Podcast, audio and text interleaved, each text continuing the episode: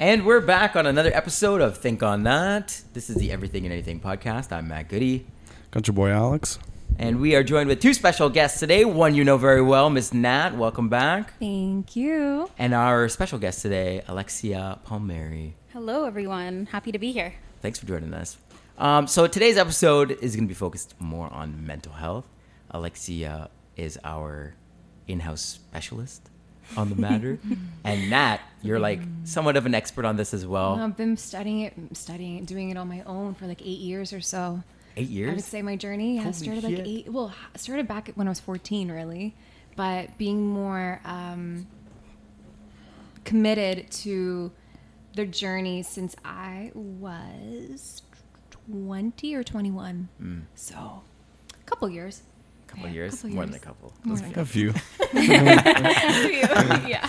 It's amazing. And then Alexia, you have had a similar kind of thing over a similar amount of time. Yeah. I would say that it actually went back even further because I think that when you start to get conscious about the fact that you have something that's different or like, oh, I have anxiety or this thing, you can't really name it, that's mm. when your journey starts of discovering what it is you have. So for me, that goes actually all the way back to like high school, grade probably 10. Yeah. but really getting into it, understanding it, being in the journey of like self work, probably about yeah, like six ish years. Yeah. Yeah. Did you have like an aha moment that made you realize, okay, I need to do some some digging here. Something's wrong. Yes. What was the aha moment? There's been a couple of them. Um, I would say six years ago, it was around the time there was some chaos in my internal family life, and realizing that the way that I was responding to what was happening was from a place that wasn't from a regulated state. And I didn't know that at the time, but I knew something was wrong. And that was the aha moment where it was like, this can't be what normal feels like. This can't be what like baseline, like being able to be calm about things happening feels like. Mm. Went into that kind of discovery. My biggest aha moment was actually around this time last year where my whole life changed. And like that was like the biggest mental health crisis journey I've ever gone through that led me down a path of like, that's the best way to describe it like awakening and understanding myself on a deep level. right. Um, so yeah, those were like the two pivotal moments. So it happened back then, but then it led into another big realization last year. Last year. Yeah. And then what decisions did that lead lead you to? Um, really doing like the root cause work because sometimes you think that you're doing like I guess the the healing, mm-hmm. but it could be only up here, and then you go down another level and another level, and then it's like, oh wow, that's the root cause work. Right. And when you when you feel it, you know. And the best way for me I can describe it, it's like being in a state of fight or flight for so much of your life, mm-hmm. and then finally like one day waking up and being like, I can actually like take a deep breath and like Right, this is what it feels like to be more regulated. And so And doesn't That's it feel really like good. when you finally feel that moment, you're like, this is how it's actually supposed to be. Yeah. Like you're not used to that kind of emotion. You're not used to that kind of experience because you were living in a state for so long that that was your normalcy. Yeah. And then when you are faced with calmness or gentleness or just that state, you're like, oh, like I question it sometimes. I'm like, is that normal? Like, you know what I mean? Is that normal? But yeah, no, it's Yeah. quite it's quite an experience when you realize that. Yeah. Yeah. So what so what do you deal with specifically? So when I was in grade nine or 10, um, I would have really big fears around my health, like health anxiety, but I didn't know what it was at the time.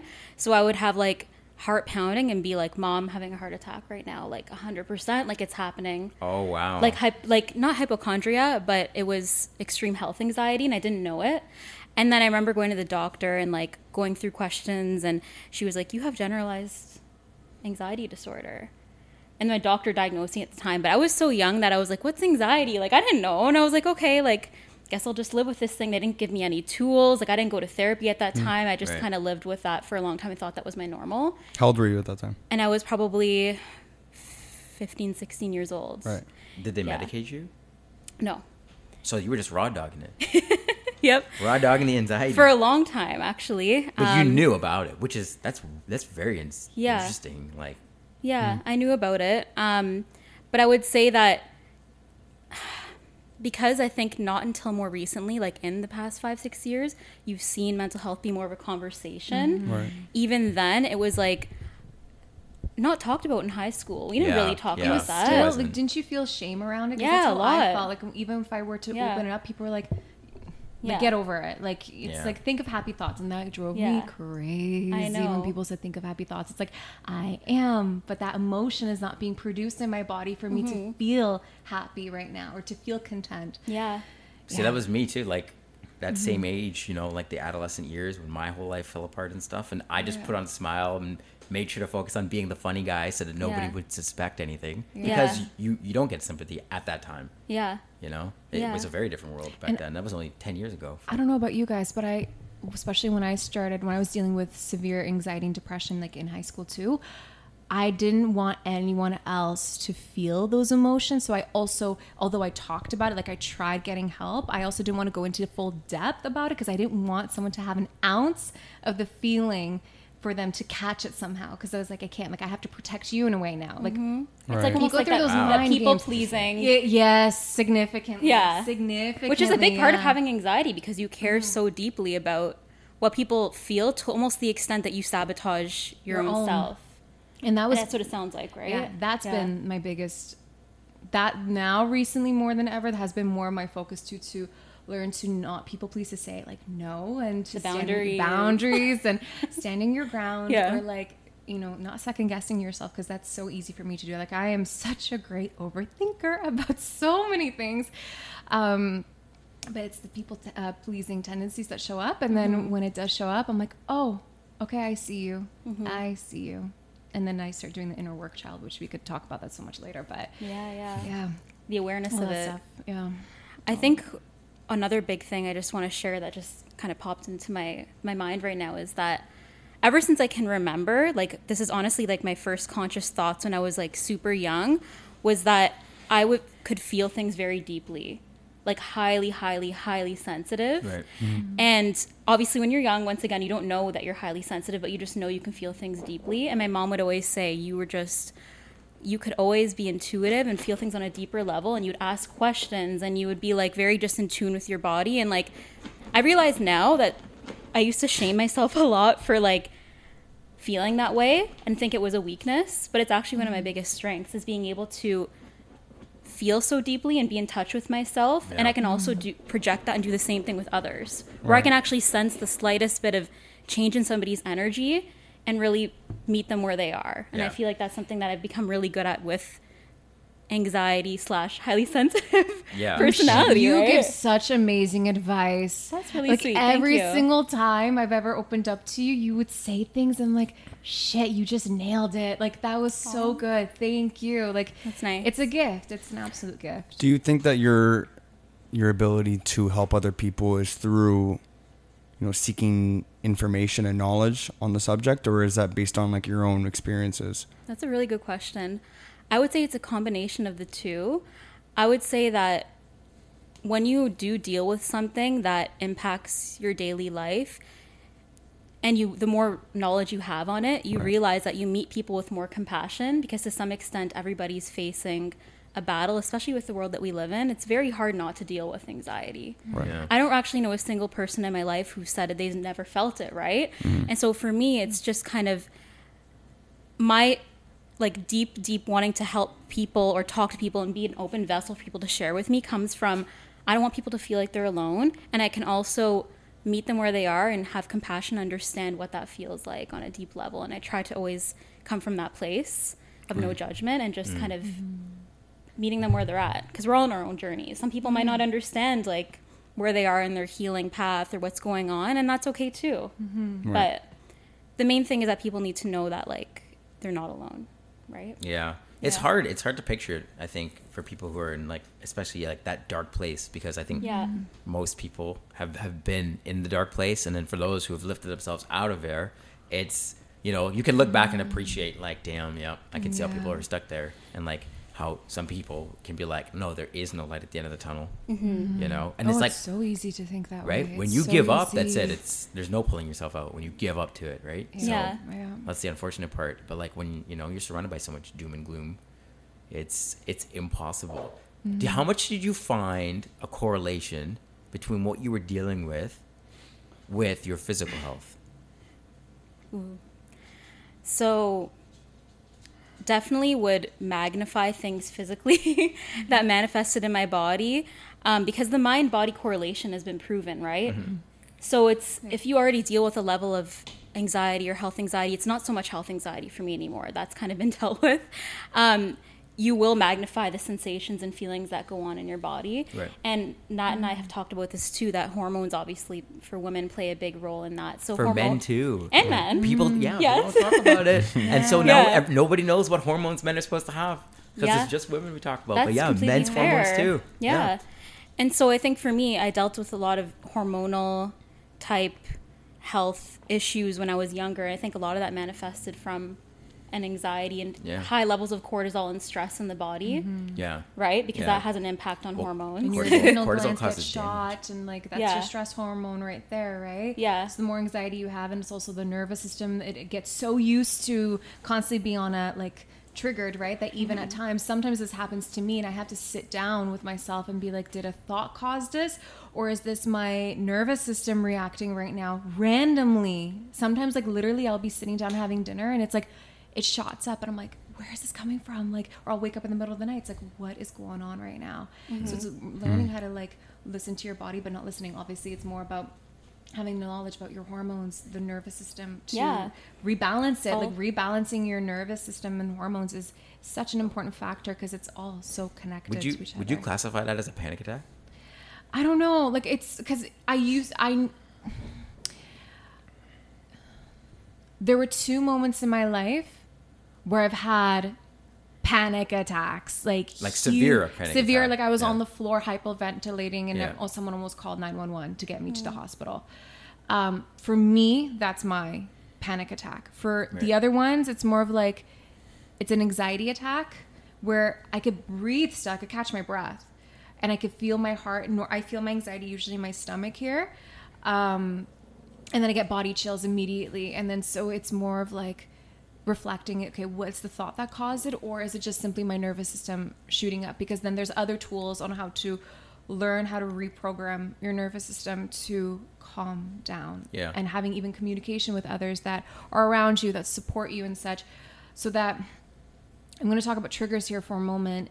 I do believe it is your responsibility to, when you notice that you're being triggered, to be with yourself and like deal with it. Right. But I think it's also important that for those who are around you to understand what your triggers are because if they accidentally do something that they don't know is a trigger, it's good for them to know, right? So that they don't do it. But it's also that there's less amount of triggers present in your life so you could actually rebalance your nervous system so that when So- that experience happens you're not going to react so much because you know how to handle it Yeah. within if that makes any sense again it's your own like um control like you have to deal with it it's your responsibility it's someone else's responsibility Yeah. but that's so what I would say. that's my thing with the trigger the trigger thing because obviously with like the way the world is right now we're seeing Yeah. like spikes in every single category of mental illness like everything that we have as a diagnosable ailment Mm-hmm. everybody is spiking in it right now but in terms of the thing like like the triggers and the trigger warnings i agree with you to an extent like Mm-hmm. in your close circles i think maybe people should be aware of triggers Mm-hmm. and then you know do their best to mitigate them Yeah. but like it i find it an unreasonable expectation that you go to work or you go out into the world into like the mall or wherever you go Mm-hmm. and expect your triggers to be respected by the people no, around you th- I'm not Yeah. saying that. Yeah, 'cause, like, not you can't you, avoid yeah. it. You can't avoid that. I'm Yeah. just saying I'm only talking about like your close group. yeah your Yeah. close Right, circles. for like, sure. You can go on the highway and get triggered by like a sign. No, I'm not or- saying you know you're saying mean? that. Like, I'm just saying as a general As a point general- because okay, a lot okay. of people think that I know. that everybody needs to respect their no, triggers. like Yeah. and like I'm sorry, but sometimes people's triggers are very normal day-to-day activities and Mm-hmm. at that point it's no one else's problem but yours. And like it's a sad reality like everybody has something that, you know, fucks them up, but it's it you have to deal with it. That's a demon Mm-hmm. and that that's you've your got to slay, that, that's right? the thing. It's, Right, you, it's an open door for you to channel in or for you to just go in, right? And be Right. like, what is the actual trigger? Because a lot of times, triggers, I'd say, kind of camouflage into things, if that makes any sense. Like they kind of um, camouflage into different people or conversations or signs or whatever there's something else that's going on. So that's why whenever you do have a trigger i think it's important to like go with internally and be You like why am i triggered? And then you just kind of break it down a little bit there. But yeah no no like it's impossible to live a life without being triggered like mm-hmm. absolutely. So I want to kind of like shift it a little bit to your experiences dealing with anxiety disorder because you both deal with anxiety disorder, mm-hmm. and we've talked about this before, and mm-hmm. we'll get to your thoughts after. But I kind of want to hear your mm-hmm. thoughts on Yeah. medication, which is like wild, widely used at this point. There are generic brands, there are brand Yeah. names. Everybody's popping pills. What do you think? Uh, yeah, I'd love to share openly about that. So, when I told you earlier on in this podcast that last year I went through probably the worst time in mental health I ever had, Right. um, that was a time where, um, when you're in such a state of fight or flight, sometimes you need something to help stabilize you to even do the work. Yeah. You can't do you can't expect yourself to get out of that and do the work if you're in such a critical state that I almost say thank God that that medication was there and available for me at the time I needed it Yeah. to stabilize things for me, which is what it did. Yeah. And so for me going into it, I knew that I never wanted a medication to be a crutch. A crutch to say, taking the medication and that's it. Don't got to do the work anymore, on my Right. anxiety, because Nice. Yeah. I'm, what I was I'm healed for. and I'm good. That's good. but for me, it was I'm taking this medication as a tool step up like to a- help me Mm-hmm. stabilize myself to be able to even find out and do that inner work and reflection of what just went on there. Like, why did I get to that point? Um, I'm currently off it now. It's been three months, so I was only on it for about eight months. Congratulations. Yeah. Yeah. So it wasn't a long time, but it was something that really did stabilize things for me. So my thoughts on it are um, it really is circumstantial and Yeah. you have to Right. listen to your own sometimes actually you can't even listen to your intuition and gut so if you're at that point where it's just things are too chaotic and crazy sometimes you have to just take that step and know that this will be something to help stabilize Right. um, so I actually I can talk about the one that I was on. I was on Lexapro, which is a very common Yep. SSRI. Um, that's for panic and anxiety, and I think it's also for OCD. Um, you recommended that one to me too yeah, that was the one that I was on, and she put me on a very low dose, the lowest one, because I was like, I don't know if I want to go high. Like I'm a bit scared. I'm not gonna lie, there was a hard time adjusting to it. Right. I don't know if you guys have been on a medication before and experienced that, but I would say for anybody who is going to take that step for their mental health and want to try medication, give yourself at least two weeks of time, maybe even off work if you can, because that's how hard it can be to adjust to the medication. That was my experience. Wow. Really. Yes, it can be that bad. What were some of the things you were experiencing at the beginning? Suicidal ideation. Yeah. That's mm-hmm. Yeah. a common one. That's a very On common a, on a one. Yeah. That's lot why, of like, drugs. back, Yeah. Gosh, mm-hmm. in high school, I was talking to my doctor about it because my depression was so severe. He's like, I will not ever recommend it to those who have suicidal thoughts because you have that like Mm-hmm. dip that you're higher, you have a higher chance of doing it. I'm like, well, Yeah. I can't take it then. Okay, thanks. It's But- good that he was honest Yeah, with he you about so that honest, because yeah. some doctors will just not really tell Right you the side effects. Yeah. So what Yeah. what is like the explanation for that? Since it's such a such a like apparently, you know like you guys said, there's a lot of cases of that. Yeah. So what would be like the explanation for The ideation. for that happening? Yeah. Um, it's because it's a foreign substance that's coming into your body. We're already Right. in a state of such chaotic confusion that it can Right. just kind of at the beginning, for whatever reason, I don't know the actual like science behind it, but it can Right. add to it and make it worse before Makes it gets sense. better. I think Yeah. I'm not the greatest when it comes to all these terms, like I got 'em your down. hormones, but like You want me to give it a go? Pardon? You want me to give it a go? Sure. I got it. You Let's got hear it. It's, okay. it's a chemical imbalance. Like, Like the, it's the actual Right. so depleted in it that like yeah. But the, the mental illness itself is already a chemical imbalance. So your brain Right. is already in a state of imbalance. Right. Um, which means that everything it's controlling, which is everything, is out of whack. Right. Then you go and you're taking a medication, which, yeah, as Lex said, is like a foreign, you know, Substance. substance. So in it throws your body. body out of whack a little bit. It, Yeah. Well, it, re, it rewires your brain. Like it- Right. it, changes your brain chemistry to an entirely foreign arrangement. So your brain was already out of whack and is now further out of whack. And it's mm-hmm. kind of like, what the fuck's going on? And yeah, the medication's aiming to basically get Yeah. those chemical levels as close to normal as possible. Right. Um, at least to put it in your control because you can you can rewire your brain, and that's the whole point of doing the work, as I said, right? The therapy, the conversations, the inward looking and thinking. That's Yeah. like creating new neural networks and stuff like that, and it Right. basically opens up the channels for your brain to naturally level itself out. chemically. Dr. Joe Right. Dispenza talks about that Love so him. much. I, I need to get Love more him. into his work. He is so Yeah, incredible he's- with basically about like you are in power and in control of reprogramming your mind. Your and he says it very proudly and boldly and like didn't he deal with did, was he the one that also dealt with like severe depression too? I can't remember. There's so many of them. No, I don't he's think that he did actually. I think No. that he had something else happen to his physical state that he was able to get out of through Right, the power okay. of reprogramming his subconscious mind, which is like okay. still the same kind of thing. You have an ailment and you're able to, which is cool. amazing. Which it, the crazy Yeah. part about that though is that, and this is a, I think, uh, probably the key, like the magic key. And if we figure out how to reincorporate this back into our society, Mm-hmm. more people will have agency over their like mental health, right? Yeah. it's very exciting. to think about. Accountability. I don't Oh, know What about do you mean by account- what about what do Oh, you mean yeah, by I'll expand. accountability? Like Account- integrity acco- and accountability, right? Of not not not just or, like- integrity. uh, yeah, self accountability. Yeah. Right. Like Yeah. which requires self awareness. But if you listen to like the way older people talk, like our parents' generation, our grandparents and older, if you get the chance to talk to them, they they seem to have achieved self awareness at a much younger rate. Right. And I have a feeling that that is due to the way that they were raised. 100%. Dep- The not account- everybody. I would disagree. Not obviously not everybody. Not no, everyone. because but look, look, look. My, I know my, some people. my argument with people wanting to look at the past and be like, look at all the things they did wrong. Remember that we got here, so they did do things right. Yeah. Right? And so, yeah, it's a different world, but we tend to have a very weird fetish of looking at history through the lens of, look how fucked up this time was. But remember that it was not all fucked up. It was also the good old days for the people that lived in it, just like us, right? Mm-hmm. So that's like an important thing to remember. And so, yeah, they might not have talked about mental health back then, but they had there were very real effects and they had ways of dealing with it that mm-hmm. were in a lot of people's cases way more pragmatic and, and natural in a sense. And it mm-hmm. was about accountability. It started with accountability. You did something wrong and there were consequences immediately whether it was you know a lot of people will tell you about getting slapped but forget about that part you know? There was a point where you know kids were shoplifting. So if kids wanted to go into a store a store that was commonly hit they'd be like absolutely not. No not without an adult and like that thing that doesn't happen nowadays. Mm-hmm. Kids, you can't do anything to kids. And I'm not talking about little I kids. know. I'm talking about even teenagers who are literally by nature and have always been like this, by the way. Look at every piece of history all the way back to biblical times. Mm-hmm. Teenagers are rebellious, like by nature. Yeah.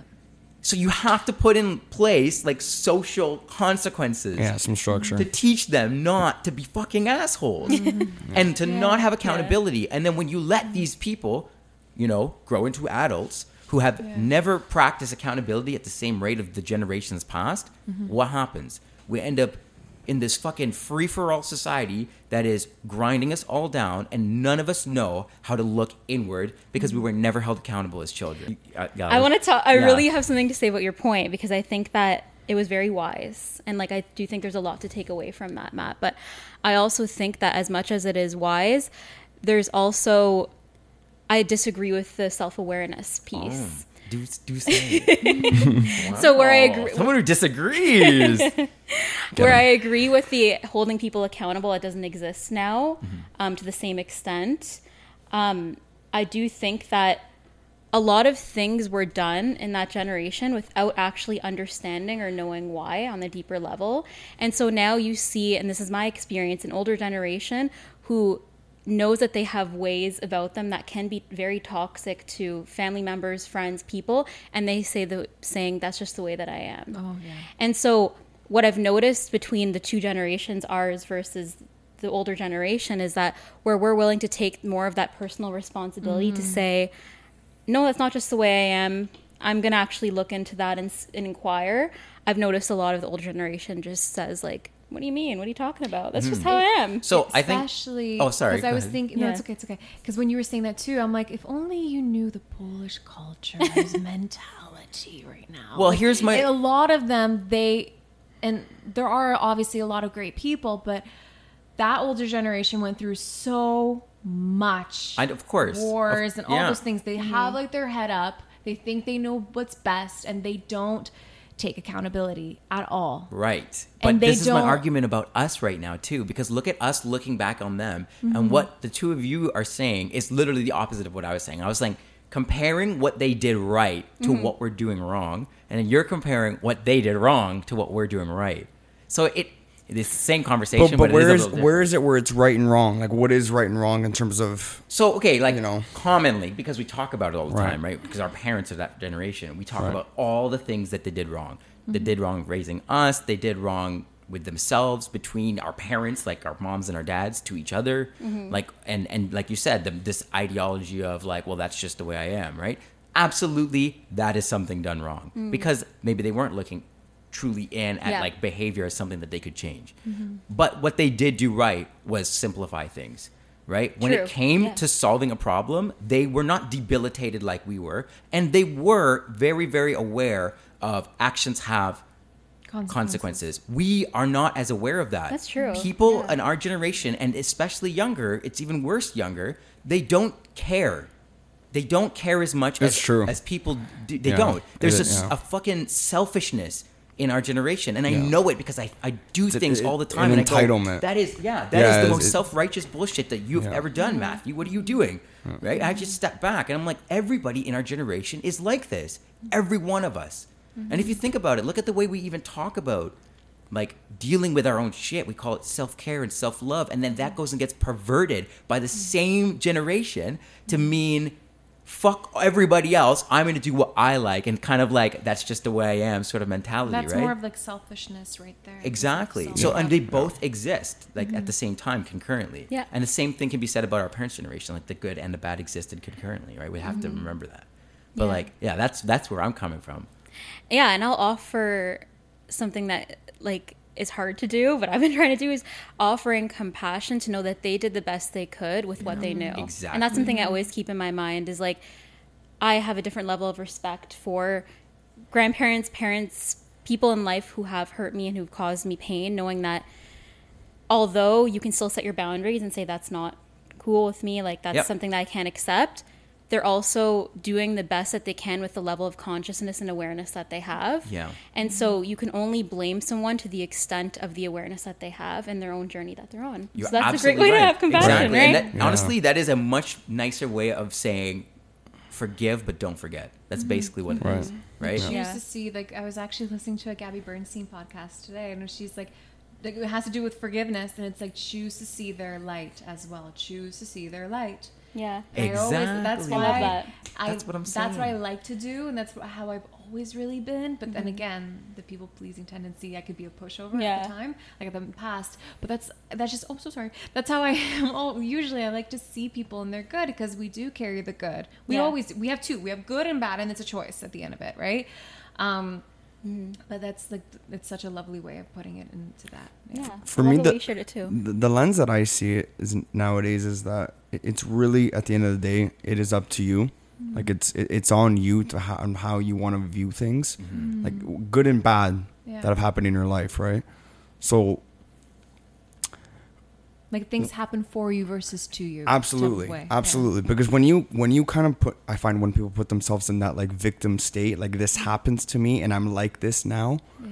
it's like to me personally i understand it i get all of it Mm-hmm. to me that's not like that's not the mentality i like to choose Mm-hmm. to go with i like to look at it like okay well you're gonna to be aware to be self-aware to be aware of what that person was going through like we all discussed but then also it's like okay again the boundaries but then also it's i'm not gonna let that happen again right Yeah. like you got to change your situation Yeah. right which isn't obviously easy Mm-hmm. in a lot of cases for people but um i just personally so- think that it's it's you know up to the person it's th- themselves as well right And it's super easy to fall into victimhood, and especially when something just happened to you, right? But I think when you become so, when you're used to doing reflections, like looking internally too, you are able to, in a way, because it's it's human to Right. victimize yourself. It's so human too, right? But I think when the more you do these types of works where you are doing internal reflections and such, and you see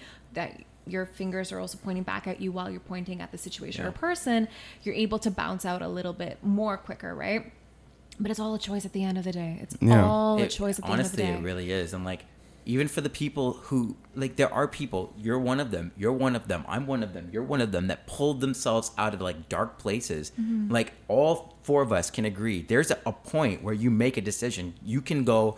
I'm either going to continue on suffering like this and one day die, or I'm going to fucking change something. Yeah. Right? Like you have to But- but- be in active control of making the step forward. to me that breaking point is personally it's am i a vic like it's going from victim and then choosing a different route mm-hmm. of Yeah. of how you how you dealt with that situation Yeah, it's like you're always things. at the end of the day a victim of whatever you've gone through but then from that point on now if you want to like heal yourself you can't have that victim mentality in Yeah. a way mm-hmm. You- like I, I don't think it's gonna work You have to like Yeah. basically how do I say this? Instead of the lens of operating through fear, it's the lens of love. Like you're returning back to you and that's when you take those steps. And then I think that's when things come to you even more as well. But yeah, I That's lost my train of beautiful. for a moment. that's why I just lost my train of thought for a moment. Yeah. But that's what it is. Yeah. ultimately at the end of the day. I think a main source of like trapping people in that state of mind where you Mm. can't push forward to the end, to the tunnel, the light at the end of the tunnel is Mm. Anger. And like we've all we all know it. Like Oh, being yeah. angry at people, situations, things and just like just it's like being addicted to anger because Mm-hmm. that's something I dealt with with the ADHD and not not even knowing that I had ADHD for so long. You know, you spend a long time just being fucking angry, Yeah. and it fucking literally kills you. It Oh, it causes does. your It- stress levels to go Well, up, it cortisol. does so like, many it different things. It Imbalances to, like, you. Deteriorate your hips, like all Everything. sorts of things, knee issues, all There's a whole of whack of stuff Yeah. that comes with it, right? And that's Yeah. why a lot of these things tend to have more than one mental ailment coming mm-hmm. at once when things are really bad. Like a lot of mm. people deal with simultaneously depression and anxiety. Mm-hmm. Like two very different mental illnesses happening at the same time. So many people are dealing with it. Yeah. And then I, I almost want to, whenever I hear people go, I have uh, depression and anxiety, and I'm on pills for this, that, and yeah, I've been on pills for like this many years, whatever, I immediately know you're pissed off for some reason, and you're choosing not to fucking give it up. Mm. You're choosing to be angry. There's a resistance. Yeah. Mm-hmm. Yeah. You've You been can on pills for this many years and you have depression and anxiety and it hasn't gone away, it hasn't gotten better, it's just stayed stagnant.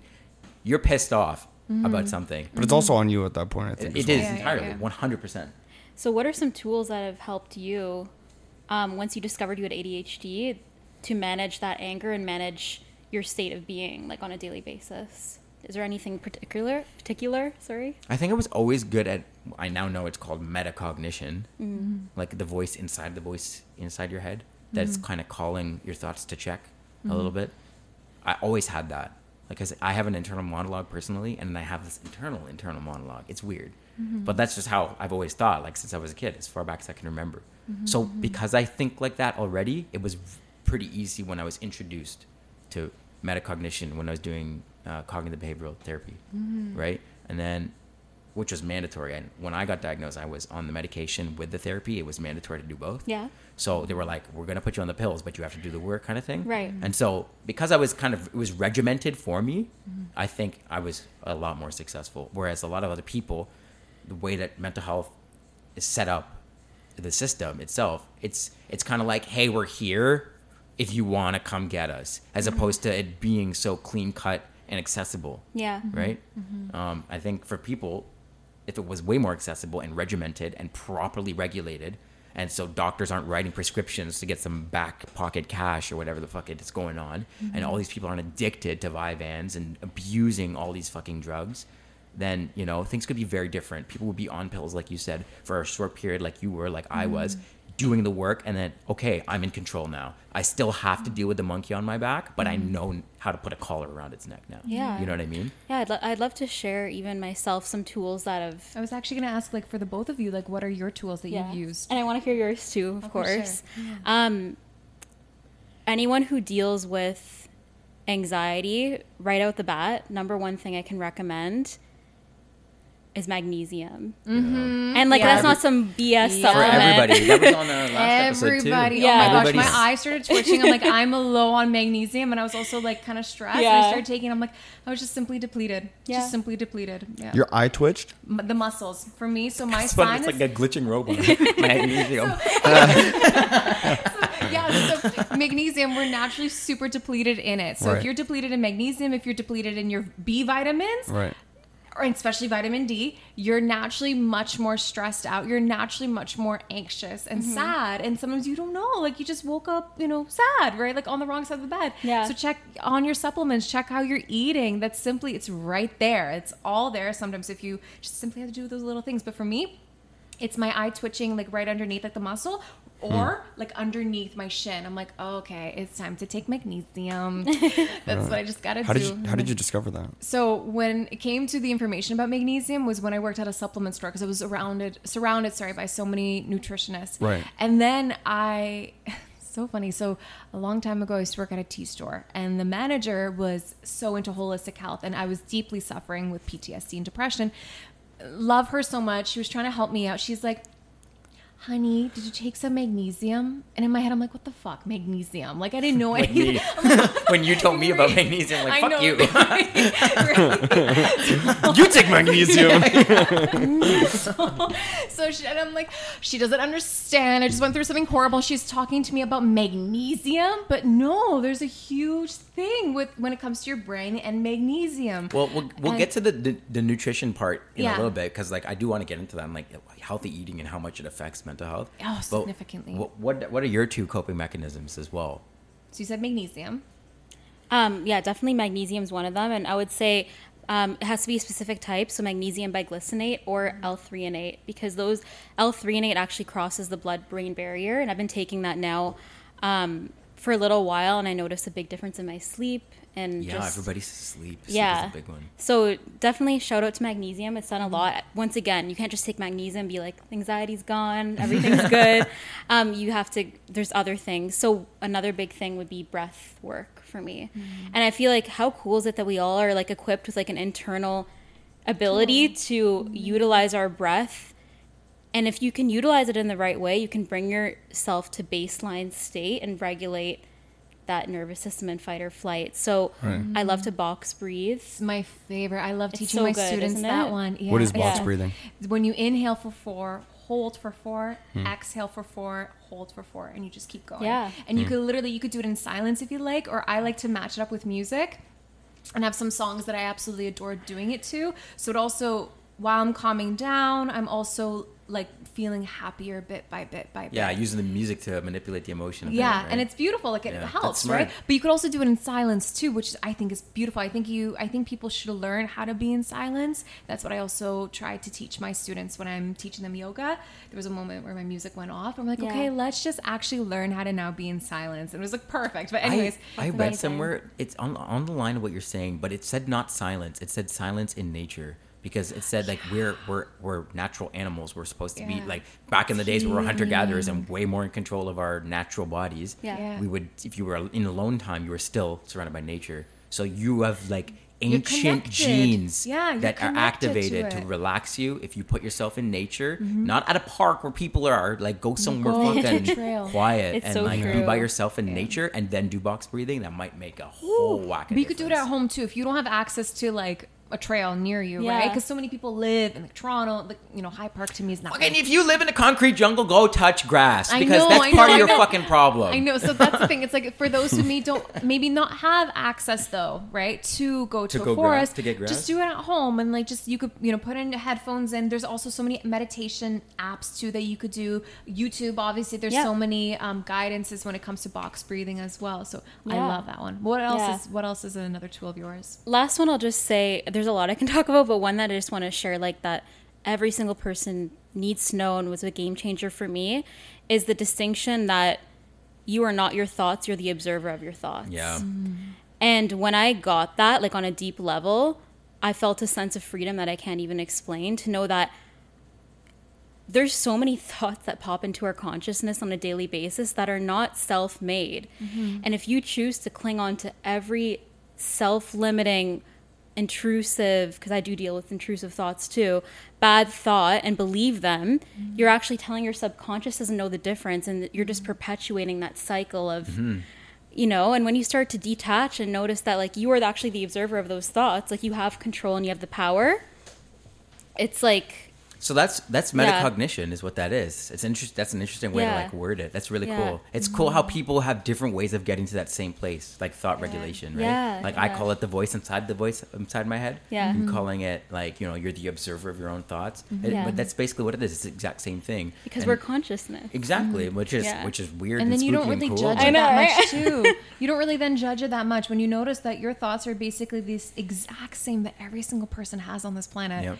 Like we all have thoughts that are limiting, li- Yeah. like limiting belief thoughts, right? How is it unique to me then if you have it and you have it and you have it in every person? That's called an ideology at that point. Yeah. And that's another thing, right? So like everything is polarized these days Mm-hmm. in literally every category of life. And people are subscribing to these like almost very rigid set of rules in everything you believe. But Mm-hmm. in you doing that, you are subscribing to thoughts that you, as you said, didn't make yourself, that a lot of people are subscribing to, and therefore they have to be very simplistic and general and not apply properly to the whole world. Right. And you call that your entire worldview. Yeah. You were you were such a simpleton at that point. Small minded and on purpose. You have to listen to everybody and broaden your own thoughts and remember that thoughts aren't real. Thoughts are just ideas. Everything that goes through your head within the confines of your own head isn't real. You let's have to say- make it real. You turn it into something real. And that's an active decision every single time. Let's just not say though that you must be small minded if you don't see it that way because this could be what if someone's hearing this for the first time? Good. You're small minded. That's not a bad thing, Natalie. And it's not a bad thing to be sick. It's not a mm-hmm. bad thing to not be okay. It's mm-hmm. you have to start somewhere. If you're mm-hmm. small minded and it is your intention to be big minded, fuck it, admit it. I'm small minded and I need to start. That's how it begins. Call it what it is. Walk like a duck, talk like a duck, quack quack. It's a duck.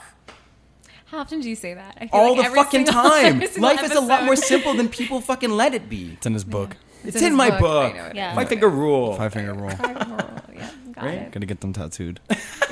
Eventually he will. Eventually he will. And we're invited to see it then. Uh huh. right on his ass. Yeah. Oh, great. Five finger roll. Get a hand print on my butt. Each Beautiful and do every single Eat, sleep, shit, fuck, fight. Gotcha. Yeah. Love it. But I think that's part of it too. I think that's part of the spike in our in our mental health crisis internationally is the increasing complexity of the world. We are living so far removed from our natural Yep, state 100%. that our bodies have no idea what to do. 100%. They don't know how to catch up. And so they're throwing themselves into random chemical balances to try and cope, but they're mm-hmm. wrong, wrong, wrong. And then now we have a massive spike in anxiety disorder, depression. People mm-hmm. have eating disorders and body dysmorphia. Now we mm-hmm. have gender dysmorphia. Yeah. You know, all these different things. And people are like, well, well, this is the reason. No, no, no. Here's the reason, right? There is such a thing as too much selection. There is such a thing as too much information. And there is such a thing as we're fucking animals. So why don't we live more like animals and we will Wow. Actually, speaking of You know? nature, I find this, I don't do this often anymore, but I like to as much as I can, especially since the weather just started. Now we actually have grass and not snow. Um, but one of my favorite things, if I ever feel like out of balance, if I want to come back to me, if I'm feeling anxious, I love walking in the mornings.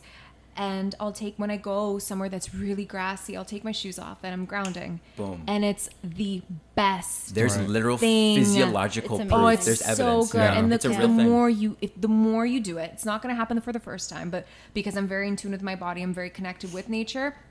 For those who aren't, you know, but this will happen over time. The more you do it, you'll be able to literally feel energy coming through. And I know that may sound like so weird, but it's it's scientifically based. Like it's scientifically No, it is. proven. It is, 100% So I'm also yeah. speaking Yeah. with like science here, but you feel that and you immediately come into the centering place and you are so much more aligned that whatever you were dealing with, you're like, I got this. Like I could do it. It's okay. Like you feel so, so good. So if Yeah. somebody like now it's spring, it's almost summer. If you are anywhere, it doesn't even matter. Like you could be in a super busy park. It doesn't matter. Just take your shoes off and literally Yeah. put your feet into the ground and it feels so good. And that's like one of my favorite things to do. Yeah. So, so things like that, I'm not discrediting at all. I'm just saying Mm-hmm. that for an example. How much of that could also be like a placebo effect as well? Things like that, I not think- that yeah. specifically, It's but just things things that be. work for you, right? It could. Like- I think it's also because I read something too before as well that you know when it comes to the grounding technique, when we were kids, we always had our shoes off, Right. running Yeah. around. Yeah. So Right. n- naturally, you also have these really good memories that show up. Maybe it might not be surfacing right when you are like. I think you're grounding, on the right track. But I- think I that's don't even you think it's go- I just mean, childhood It's like whenever you smell something, then it reminds you of like that beautiful sure. moment, or like you Yep. know somebody says something, you're like, oh my god, like you know. So I think it also has to do with your memory For as sure. well. So For sure. maybe it's not placebo. Maybe it's just also the subconscious opening up as well. I think it's Yeah. more Without simple you than that, though. I think it's Yeah. remember like we've been we've been humans for the entirety of humans, right? Like we have a fucking long ass lineage, and you know we've been on this planet like the rest of the animals and plants and everything, right? we didn't used to wear shoes. I know. Or right? just get a dog. We yeah. Get a dog. we used to walk around on the Oh, look, the, the natural planet everywhere we went barefoot right like we were very in tune with the with the earth and like the energies it, it literally releases Mm-hmm. like that was flowing through your fucking skin right and then now think about the last time that you as a person if you're listening actually walked outside and how accessible is it to walk outside barefoot? And if you're walking outside barefoot what are the odds that you're walking on something that we put there artificially? Mm-hmm. Concrete asphalt even the grass is laid on mm-hmm. top of ground that we put there and it's mm-hmm. contaminated and stuff. Like it's important to like when we go up to like the cottage or something take the shoes off and walk on like mm-hmm. natural earth mm-hmm. that humans haven't fucked with mm-hmm. and you will feel better immediately and that's because it's an ancient fucking thing yeah. like it's, in our simple. biology. It's- Yeah. It is. It's so Yeah. simple. I I 100% agree with. I wasn't trying to like make it sound like it was, uh,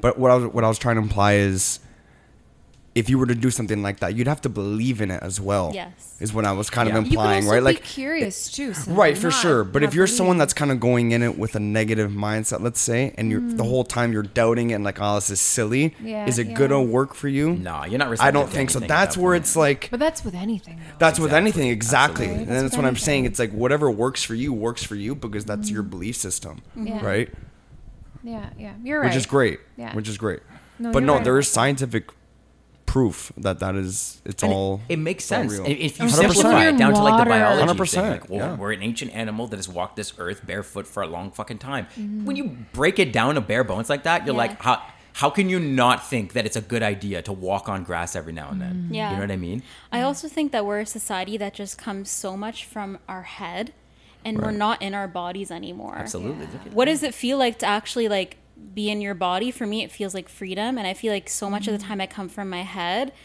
I just get, can get so lost and stuck in there. And then when I can actually like, yeah, ground, do things that get you back into your body, I feel mm-hmm. like you get more connected to yourself and your heart and like just Yeah. that's mm-hmm. that's how we were supposed to be living. Yeah, hundred percent. And like Right. Yeah. now it's our own per- personal responsibility to like slowly i think get back to our true nature we should You know- stand for that because that's what we deserve as Human beings. an amazing yeah. practice. The reason, one of the main reasons why I became a yoga teacher is, is because of that. Yeah, you know how they've of the done so, it's yeah. so amazing for you in many different ways, and there's so Yeah. many different ways of doing yoga. It's not only just through poses, really. That's just one out of eight things.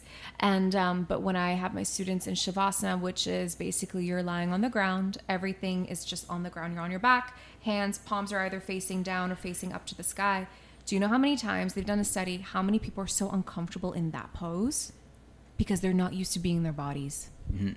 And yoga is a practice. It's not meant to be perfect. Yeah. So the more you do it, the more you're practicing to get in tune with yourself, especially then when you have a, an instructor guiding you through when it comes to meditation, when it comes to breath work, or just simply stillness and quietness. But that's the thing. It's like even just something that, like, it is such a profound effect. It Yeah. makes you immediately realize how um, not in tune you are with your body. But then it's also a beautiful practice to allow you one step at a time to get into your body. Um, but yoga is amazing for that. well it's combining all the essential things the breath the body The Yeah. and the mind it's like you're soul. balancing everything right Yeah. and that's what's so great about yoga is it just i personally f- leave a session feeling so much more like balanced Aligned. in my body mm-hmm. um, so thank god we have have people like you who are who are like taking that on and really like showing the way and leading that and yeah i'm i'm thankful that that exists because it is something that can help a lot of people and has mm-hmm. helped a lot of people for sure mm-hmm. It's a perfect Yeah. example of Yeah. something that we also don't do, and that's like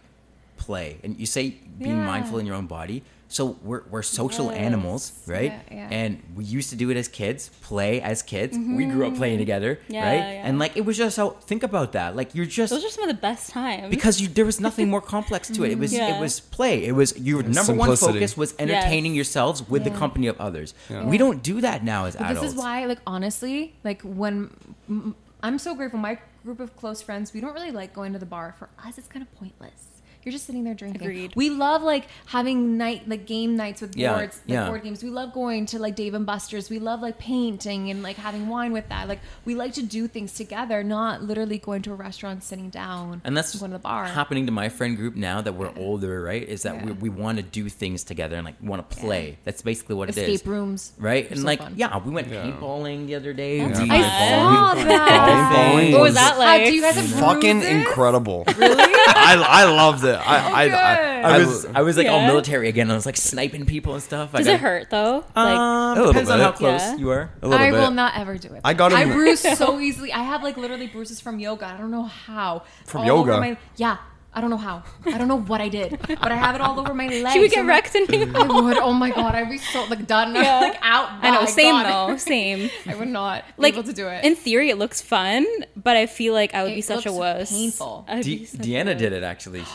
Well, she came with us. she She's, would. she's been on the She- show before. She she came with us and she was like, "Oh my god, I'm scared. I don't want to do this." And she went in there and she turned into Rambo. It was great. Yeah. Yeah. When you're in it, you're that. like, "All right, I'm in it. Let's go." That's so Yeah. Deanna. Like Yeah. she's Yeah. like, I'm nervous, I'm scared, and then she goes right into it. Even with the podcast, or even like with baseball too, right? Like Yeah. she's hmm. like, She's got a competitive edge. I know you have one too. I know. It came out and I Do you? discovered it. Oh, it was amazing. good. Because Natalie's so all good. like, I'm relaxed, I'm calm, having a great time. Oh. And then oh. we got her to play a few games a couple times, and she's freaking mean, man. I wanna- two I want to sides see to you. I everyone. want to see with a paintball gun in your hand. Yeah, I no, wanna yeah. see I it. wanna No, see it. it's like on a really rampage. easily. No, no, No, no, no, no, no, no. I You'd be wanna like the see- Terminator. You'd be like Yeah. double fisting it. You'd be like, Yeah. this is my turn now. For me, it's like I really bruise up really, really, really badly. So then shoot people so you don't get shot. but I don't want to shoot people. We'll put you in It's hockey with pads. paint. Hockey, like the whole thing, like just Yeah, showing we'll up. put the shin pads, the pants, everything. You'll We'll be get like you a one of goalie. those inflatable sumo costumes, you know? Okay. You know you what I really want to do? Oh my god, especially like the what you just talked about. There's that like soccer game that you're like in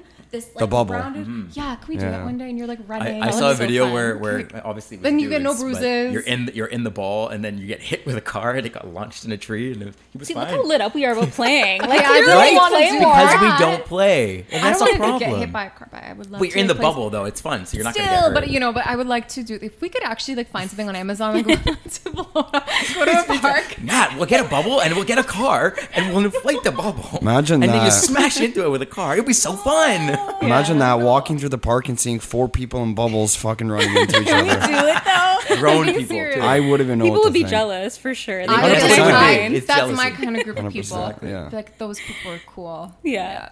Those are my kind of people. So you know we have to do it now. We have to make a video of it. We have Yeah. to go and get these balls That would be good. Can we for do our it? socials Yep. and then run into each other in a park with these balls. I'm so down. Yeah. So I'm free next Monday. Started planning it. I am free next Monday. That'd be a fun- that'd be a and fun then little thing. Saturday during the day, I can do that. If you guys want to. Hmm. Isn't it funny Smash though? into each do you other. do you remember a time in your life where you went from playing to just kind of like I'm grown now. I don't want to play anymore.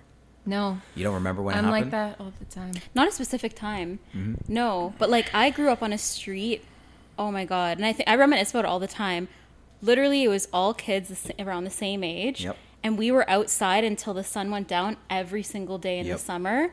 To the point where I just have such vivid memories of like we used to have a ravine behind us, mm. and I remember we would just literally be like playing in the ravine, jumping over the creek, like making up games, making skits. We were so creative, like it was full creativity, Yeah, yeah. Mm-hmm. and like I don't think kids experience that anymore, which is really sad. You know how many parks are so empty? Yeah. Forget They're even so- parks. I know. We were in mm. like the trees. My friend like and I we were climbing up went trees walking. and playing in the dirt and stuff while we're coming up with like that's an incredibly Yeah. like naturally intimate state to be Yeah. in. Yeah. Last week in the morning, I don't remember which day it was. My friend and I we went for a nice like two hour morning walk. We went to a park. She's like 35. I'm 27. We found some swings. We're like, let's go on this swing. And we literally started swinging. We loved it. Swinging is so fun. It's so fun. You get the little uh, butterflies in your stomach. Oh you know yeah, I mean? for sure. That that's go swim- play. Like, I love. Uh, it's so the important. too. excitement, right? Yeah, looking absolutely. Do you do you remember being a kid and being excited for things, and then when you got older, you didn't feel it as intensely, and you're like, what "The fuck." yeah. you know what? So when I used to paint a lot, I used to paint so much. I used to draw so much. I used to be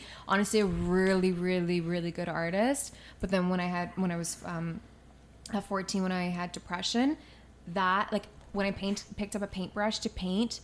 Those emotions weren't there anymore because again they couldn't they weren't producing right. So drawing, sketching, shading is my favorite thing to do. I love shading, um, painting, and even dancing.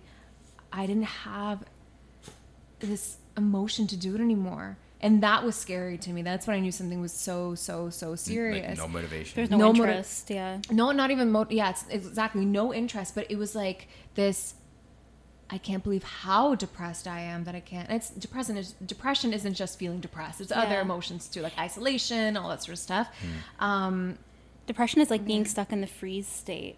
And you know how feeling like there's a skeleton, like, fight, that was me flight, and the time. freeze. Like Yeah. freeze is like just being like numb and like not wanting to do anything. Yeah. Right. And like, when you you're couldn't stuck in even that, it's smile not fun. genuinely. Yeah. You can't laugh genuinely. I remembered when it really hit me hard. It was like I felt as if I felt my skeleton, not even like my muscles, and I felt hollow. It is the weirdest emotion and feeling in your body to experience. Hmm. So when I was trying to pick up a paintbrush, I'm like, I can't, and I just I didn't paint for like years. Wow. For that, yeah. So that's the time. That's the only time in my life where I noticed that switch. But now I like I love painting again. I don't do it often. I don't really shade often, but I mm, that's still part of me in a way. Actually, we're painting my brother's room, and I'm like, I'm painting the baseboards. I'm like, this is so nice. it's just going all around, and like now we're Yeah. doing my room soon, so it's like it's, It's coming funny back how up again. simple activities can make a world of a difference. Absolutely. But I think it's because it's challenging as well. When you challenge yourself, that's when I think the rest of life will get a little bit easier. When you actually test yourself, I agree. put yourself and, and push yourself to the limits in terms of getting out of your some comfort things, zone. right? Yeah. Yeah. It's the name of the first episode. Yeah. I remember that. Yeah. Yeah, I remember that. Alex, what are your tools? We didn't get to you. What are your tools that you use if you're ever feeling anxious or you feel stuck or anything like Um, For me, it's- it's it's physical activity. Like if, if I don't, and and I realized not even that long ago, once we graduated high school, Mm. basically the physical the physical activity it, it ended. Yeah. Like football ended and hockey ended, and I just started working right hockey? away. Yeah. I didn't know I played hockey and football for most of my life. Right. Okay. So I was extreme, like a very hyperactive kid. Then when high school ended and I went right to work, mm-hmm. I stopped doing all those things. Yeah. So then for me, it was, I think that's just how I was wired mm-hmm. to run, sweat. It's just how I grew up from mm-hmm. as long as I can remember. Yeah. So now I started to get back into things and it's, um, I think it's helped me the most out of out of out of everything. Getting good sleep, 100%, but then physical activity. So now I've like every day I need to do I need to be at a gym, whether it's kickboxing or whether it's it's good mm-hmm. life. It, it's got to mm-hmm. be either one. Yeah. And if not, like I I feel off. It's Yeah. just not maybe that's something that I've wired myself, maybe that's something I've told myself, maybe that's my own belief system now.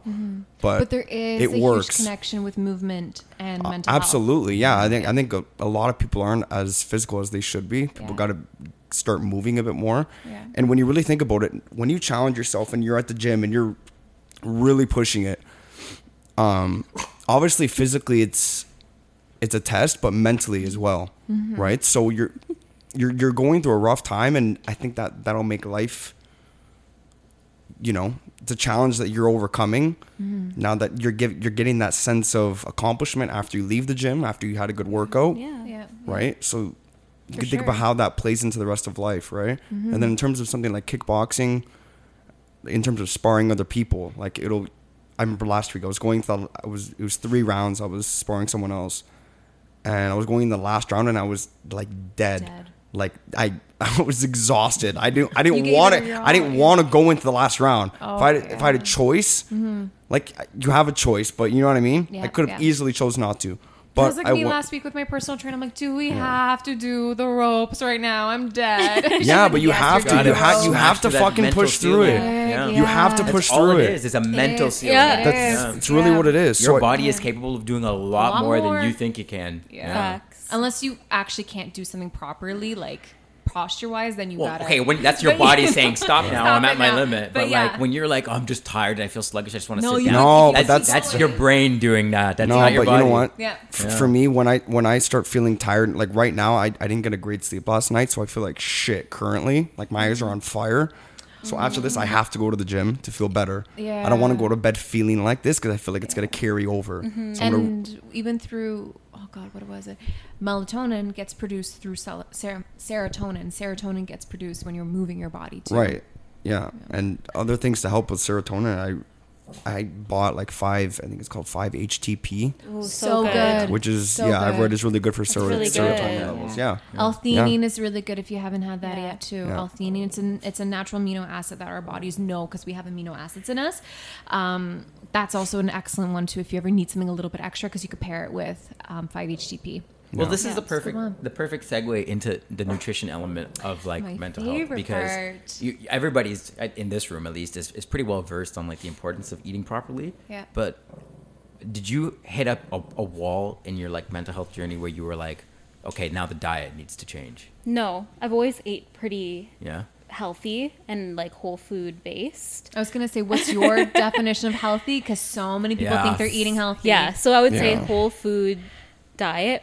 I will say that I am plant based. Yeah. So um, for me, a priority is me getting enough like plant protein. I do eat fish once in a while, but um, that just came with my mental health. Actually, kind of had me feel like compa- like different level of compassion for animals, where it just became like what are you inputting into your body that has an energetic def- effect too and for me consuming animals had an energetic effect on me because i as i was consuming animal protein i felt i couldn't not feel the cruelty behind it after what i had seen because i had exposed myself to seeing certain things. Right. and so um, for me fruits vegetables nuts seeds Legumes. legumes that makes me feel so good.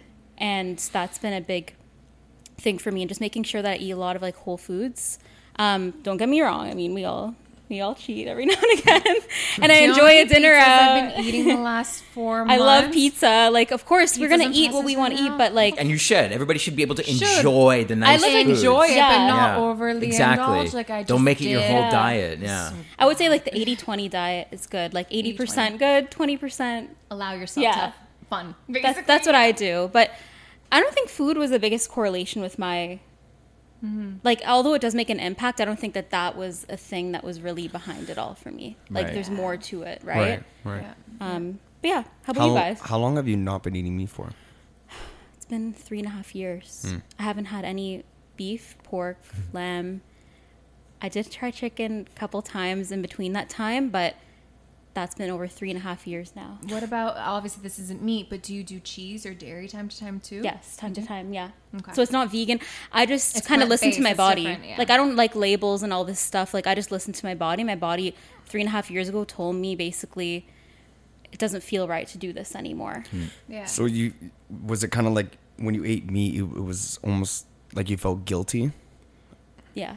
Guilt Right. was there and then also like um bloating. it's just hard to explain like when you kind of at least for me see what goes into like factory i don't want to get into that mm-hmm. whole conversation because i know it's a whole other thing Well, it's a huge factor. but like when yeah. you look at mm-hmm. like factory farming and what mm-hmm. animals go through like i guess when because i have a dog myself like just having a different level of compassion it was hard for me to put the two aside whereas Yeah. like some people will ask me and say like what about if you get locally raised meats and you know they had a good life That's and gonna ask you next. I was Yeah. gonna say like that I would be more open to maybe in the future. That would be the only way I could do it. Right. Knowing the cruelty that they go through and that they're just being raised for mm-hmm. Slaughter. 100%. slaughter and vicious purposes, it, it doesn't sit well with my with my state With your values, Yeah, with my values. So it just kind of mm-hmm. came down to like three and a half years ago. I made a decision.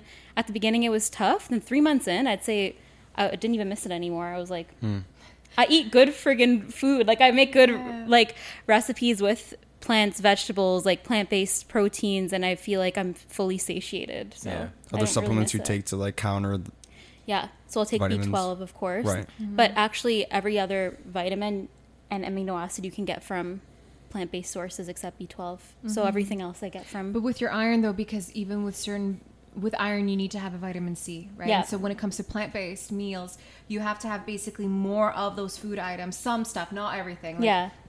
And then you need to have a certain amount of vitamin C in order for the iron to absorb into your body correctly. And there's also different forms of iron Yeah. too. Right. Right? So not all forms of iron will absorb into your body Yeah. too. I was um I didn't eat meat for 5 years and then when I became anemic because I was taking supplements too, but I had to like start implementing meat into my diet and Yeah. such. But both times I felt really great too. Like I didn't feel like the, it was the di- it was the food that really caused necessarily my anxiety as much. But I think maybe because I was anemic, that it could play a little role there here and there.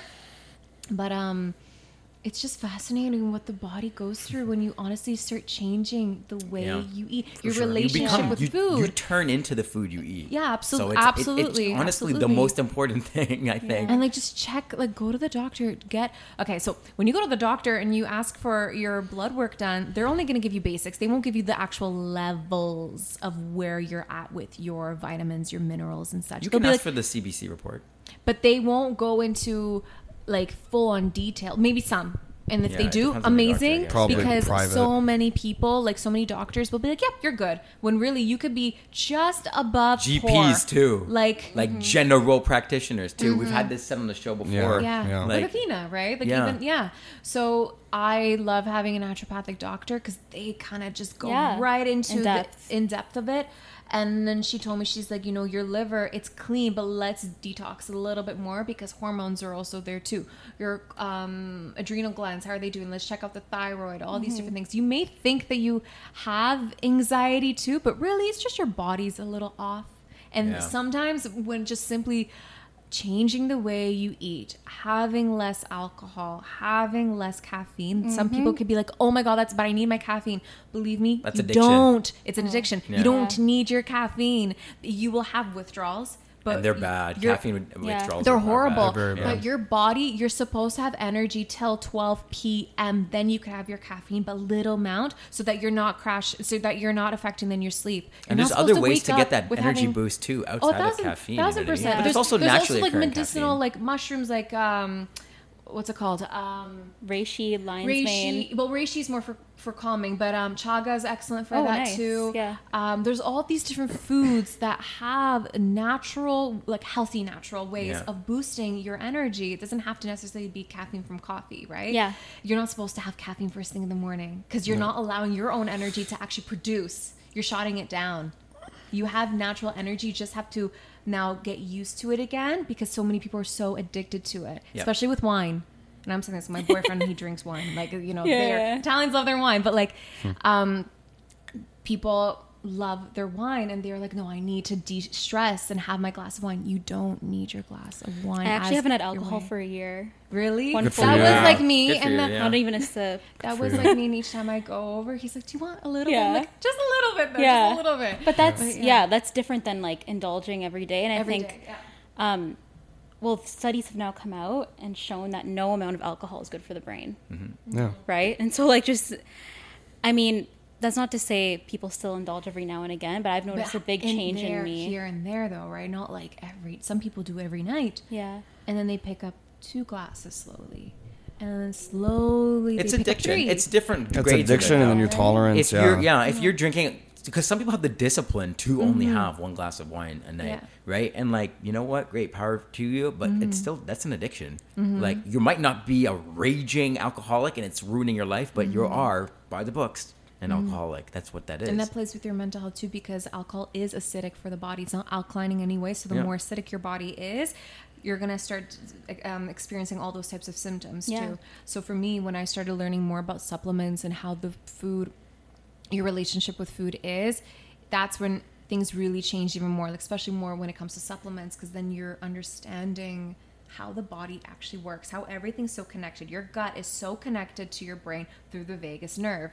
And so whatever is in, going on in your gut, if you have a lot of toxins, if you have a lot of things going on like constipation, bloating, that travels up your vagus nerve to the brain. Mm-hmm. So it's all simply connected. So that's why pay attention to what you eat so much like if you have cravings i understand but try to like just start something slowly implementing here and there Um, even if it's just one healthy meal a day, a day, right? Yeah. It Doesn't have to be immediately cut out your caffeine and cut out this and cut out that because then you'll go into shock.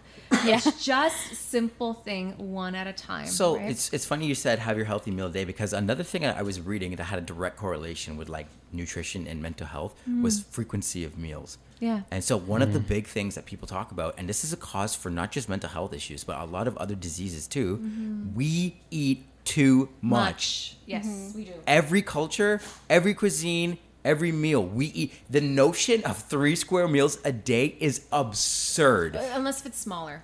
Like Hear me out. Wait, really? Three a Sorry, meal. this is new A to meal. me. A meal Yeah. is something that leaves you meals feeling, you know, satisfied, and so our stomachs. Full. Is, yep. Full. So we are hunter gatherers, right? Remember that humans have been farming for twelve thousand years, and before that, for three hundred thousand years, Yeah. we were running with spears and bows and arrows, Yeah. chasing our prey over across vast amounts of, of land, terrain, kilometers, climates.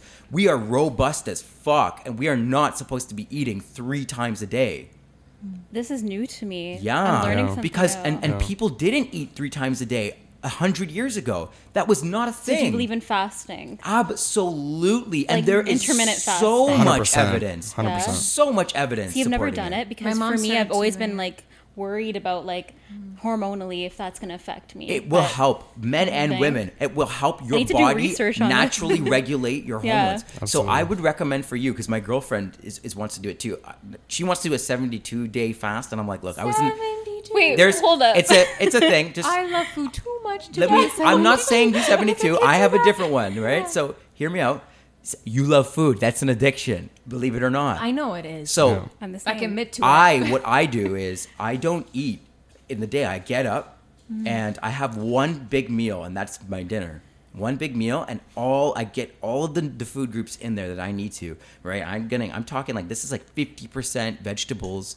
This has you got your your meat protein in there, 30%. and you have like a simple kind of carb. You don't want anything. You don't feel like you binge after? Nope. No, 'Cause you're to so be honest, hungry. When, when you eat a balanced meal, exactly how you said it, when you have a meal, like your Yeah. plate, 50% of it be like really good vegetables, then 30% having it as your really good protein. Yeah. Then have the 20 or But just one meal percent- of a day. A day. And you don't even have to do the carbs every meal. It depends though what Yeah. you're eating though, because you need the carbs in order to allow the nutrients to absorb into your so body. They one of the plays a role, best but then you need a healthy fat. so one of the, the things that i will do if i'm not eating a meal my snack is fruit because Mm-hmm. what it is fruit is the sugar there's your carb is that's giving you a, a naturally released energy level an energy source that's going to last way longer Mm-hmm. so if you want to go through the day and fast no problem pack three well not three but pack like an apple an orange a banana uh like get a little bit of diversity and then snack on that through the day and then have your one nice balanced meal Mm-hmm. which is going to save you a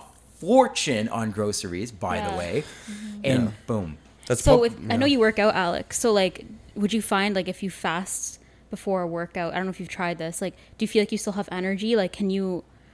Like, I don't know what your eating style is like, but just can you still work? Because I work out too. Can Yeah. you still not have three square meals a day and get enough protein and like everything you need to like see results and feel good? You think? It really depends. I think based on how you're eating right now is gonna if you change it, it's gonna throw you off. So if you're eating three meals three meals a day now and then you decide to now tomorrow go on a crazy fast mm-hmm. where you're not gonna eat till four PM, you're gonna feel like shit probably for a few mm-hmm. weeks. Yeah. True. Until You your body adjusts adjustment to it. time, yeah. Mm-hmm. But for me personally, yeah, I, I what I'll what I'll do is I'll usually wait a little bit later in the morning to eat. So probably around eleven or twelve, I'll have my first I'll consume my first food. Yeah. Um, which is And usually how- like an apple. Oh, I was gonna say like, what is it exactly? That you Yeah, when I first wake up, I drink water, and I just drink water, and then Yep, and too. that's around morning, six a.m. Mm-hmm. and Then I won't eat till twelve. Yeah. I'll I'll eat an apple, banana, and then um, maybe a sandwich the odd time, things like that. And then when I get home from work, that's when I have like my full meal. Yep, I Actually, do the funny exact same thing to story. be honest. Yeah. Funny story. When we went January, when we went skiing, you ate so late. You had a green apple. I'm like, how is this guy not hungry? I know, like I When we do trips, everyone everyone knows I bring I bring a bag of apples. Yeah, yeah. Because Yeah. I was like, you were Apple sitting there like at the table. I'm like, he's eating an apple now, and it's like 1 p.m. How is he not hungry? So that's So, that's a thing in your brain that you tell Yeah. yourself like I'm gonna mm-hmm. eat three times a day. So you almost kind of you, you imprint your emotions on other people. You go, I can't fathom it. Oh my god, I'd be so hungry because you're mm-hmm. eating too much food and you're telling yourself. You told yourself every time you think about food, you're like, I'll eat soon. You, You know, know so you're not like, oh, I'm ravenous. You Yeah. Hmm. but you know what I'm super curious to, and this is what I want to start dabbling more into and learning more is about biohacking, especially when it comes to meals. And you could also fast with biohacking, but that is something I'm very interested in. But now we're talking about a little bit about protein here for females. Obviously, for males too, it's important to have your protein intake, but for females especially too, because we have our periods and we go through menopause, we all we go through these things. We need to have a good amount of protein and the older we get a little bit higher too to support our immune system and all that sort of stuff especially with our hormones too um, so i wonder how that would play off with like if you just had like one meal a day It's a thing, yeah. your protein intake right there it's not just simply because you work out it's because for your overall like hormonal health right so that's something i'm gonna definitely It'll probably be better too. for you long term. Like Matt said, you Mm-hmm. got to think about it. Like for thousands of years, we were physically active and weren't eating three meals a day. I think the three meals a day day. thing comes from honestly these large corporations that sell the food Yep. that say eat three meals a day. Because if you do eat three meals a day, how much more food are you consuming? How much more money are they making? Yeah. It's- it is, and, and it sounds kind of like evil, but that's the fucking world. if like you that's had reality. your great grandparents here in the room and you asked them about three meals a day, they would laugh in your face and be like, "What kind of decadent fat asses have our grandchildren turned into?" Three square meals a day is a foreign concept to You don't think Every they, you don't think they might have been malnourished? No. No, no, because that's how their They body. no. That's how, like think about it. it. A thousand years ago, if you j- if you ate like a quarter, like maybe twenty percent of what you're eating today, like I think back then that's just people's bodies were able to to live off of that. That's how we, Yeah. that was your average. And it was natural. True. Those Let's are see. natural energy sources at natural times uh, to a body that has lived on that planet for unchanged for that much time. Like it. So Yeah. the idea that oh they'd be malnourished because mm. you know we have more nourishment in our food, but we don't because we're depleting our soil by monocrop growing and we're mm. we're fucking shit up by inbreeding our animals and like pumping them up with hormones and stuff. Like, do you think that the food that we're mm-hmm. eating today is, is remotely as nutritious Definitely as the food not. that our Oh, grandparents were no, eating? Not even definitely close. not. You gotta, you gotta we're think eating too. so You know- much more of it. No, Like, Yeah. just look at allergies. Like allergies have been going up, intolerances Yeah. to dairy, gluten, soy, f- um, fish. What was the other one? Sulfites, sulfates, whatever it's called.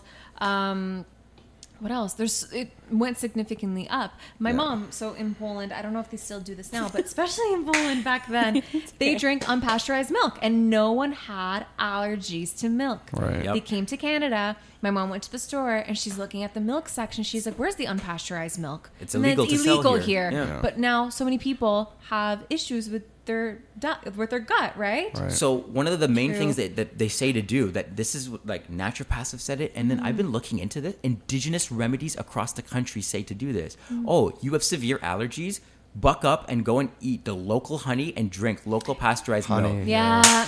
Holy Yeah. shit! The cows eat the grass from the area that you're in, pollinated, and turn it into milk. Boom! Yeah. Oh shit! so the, the the bees are No, it's true, pollinating the plants true. in the area and turn it into literal honey. Honey Boom. is phenomenal. And I don't know why the government banned this honey, particularly we used to sell it all the time at the deli. We used to it's it was used to be in so many different um, Eastern European actually I did find it at Eataly, like the place in Toronto. Linden honey.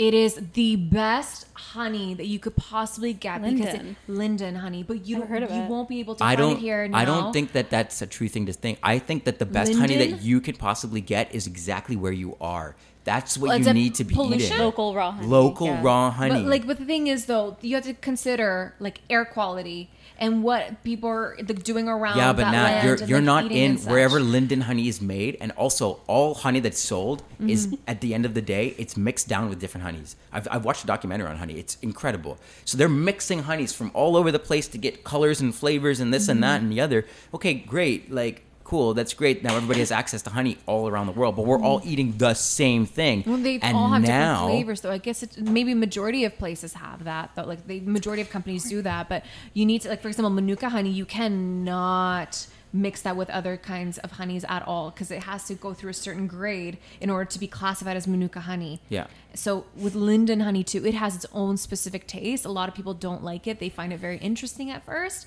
but it's so amazing because it helps with allergies significantly. Like my dad's allergic to dogs, and when he, he didn't change his diet, but when he when we used to have linden honey, um, he would eat it, and his allergies to dogs got smaller and smaller and smaller to the point that he his throat wasn't inflamed anymore. Wow. And like his eyes weren't watering up anymore. So it's so powerful Honey, honey does have a lot. actually of and especially medicinal growing value. up um, when we were sick before we end up going to the doctors that was like our last resort my mom would make milk she crushed up garlic like minced them up really well and like a big scoop of linden honey that was our natural medicine growing up and I still do this to this day, but I do it with like awesome. clean, amazing, clean yeah. almond milk Yeah. though, but um, like with nothing in it. Like I make sure I get the And you just thing press the garlic. press the garlic like that kind of like Yeah. thing um usually like one good size of a garlic um clove and then like a good tablespoon of honey and warm like drink it when it's so so so warm and you'll feel it going down because it's natural antibacterial and anti um, viral as well a little bit too um, helps boost the immune system. She looks here she's like where did that go?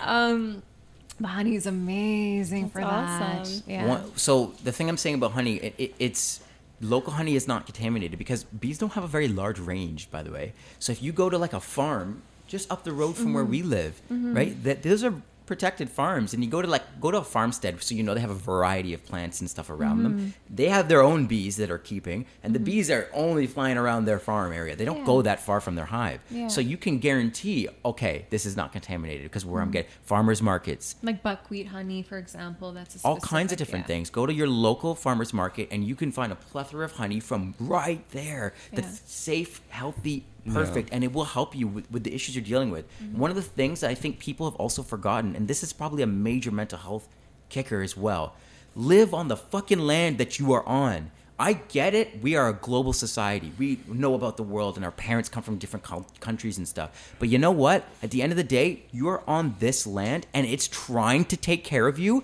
Fucking let it. Mm-hmm. Eat the food that grows here, mm-hmm. indigenous to here. Prepare it the way that the people Eat from here have. Ask indigenous people for recipes. You know how many fucking amazing modern recipes indigenous people have from the food that's here? Mm-hmm. You will feel so much better. I have started doing it. I feel more connected to this land. Really? I feel brighter and more alert. My like body is adjusting to like the longer days and shorter day. It makes a difference. We Do live at this altitude, this latitude. We live on this land. Eat from this land. Do you eat hmm. seasonally too? I'm tr- I'm starting I to. gonna I've started to. Yeah. Like for example, the one food item that I will not touch, and although yes, like I'm gluten intolerant, if someone gets me pasta that's made out of corn, like I don't touch corn. Corn is filled with GMO, so even in the summertime, um, when it comes to like sweet corn.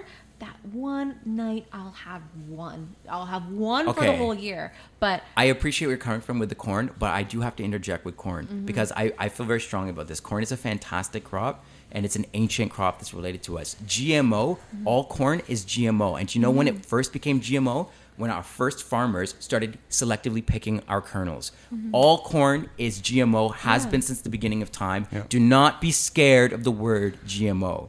You can ask for heirloom corn that is only passed down through tradition, okay? And that is natural, where unaltered can you get that? all over the place. From this Yeah. corn is indigenous to here, um, But, the like, what do you Americas. see- where, like, because I, every single corn is yellow. Like, it's what do you mean by heirloom corn? Heirloom corn means that these are seeds that have never ever ended Oh, up in a lab to be altered. Gotcha. But all corn is GMO. GMO means gele- genetically modified organism. Mm-hmm. Yeah. And when we selectively breed things, like even our dogs, that's GMO and we did it. But it's done naturally through the selection process over time. So Mm-hmm. we've been using corn is one of the first things we planted. So it's 12,000 years we've had it Mm-hmm. in our pocket. So it completely, obviously, naturally, it's completely different from its original Yeah. right? And that's our fault. It's not a bad thing. Where you want to avoid, I can understand the GMO element of this is the lab GMO stuff. That shit's fucked up to me, Yeah. right? But GMO itself is not a bad word. Mm-hmm. You have to look into heirloom is the word you're looking for. Look for heirloom seeds. No, that I'm means it's passed that down and not altered. Yeah. Like grocery store wise or You can get them anywhere. They have to follow the rules to be I'm gonna send you a Yeah. picture. Be like, look what I found. You're better off to source heirloom seeds from like the area, like from local Seeds. farmers and local like you know Yeah. gardeners and stuff. You'd be surprised what people have in their home to be like, yeah, I've lived on this land for you know hundred years. Or my family, we've got here heirloom corn seeds. Here you go. Yeah. You know, and that's it. Boom, perfect. And it feels different. It tastes different and it feels better.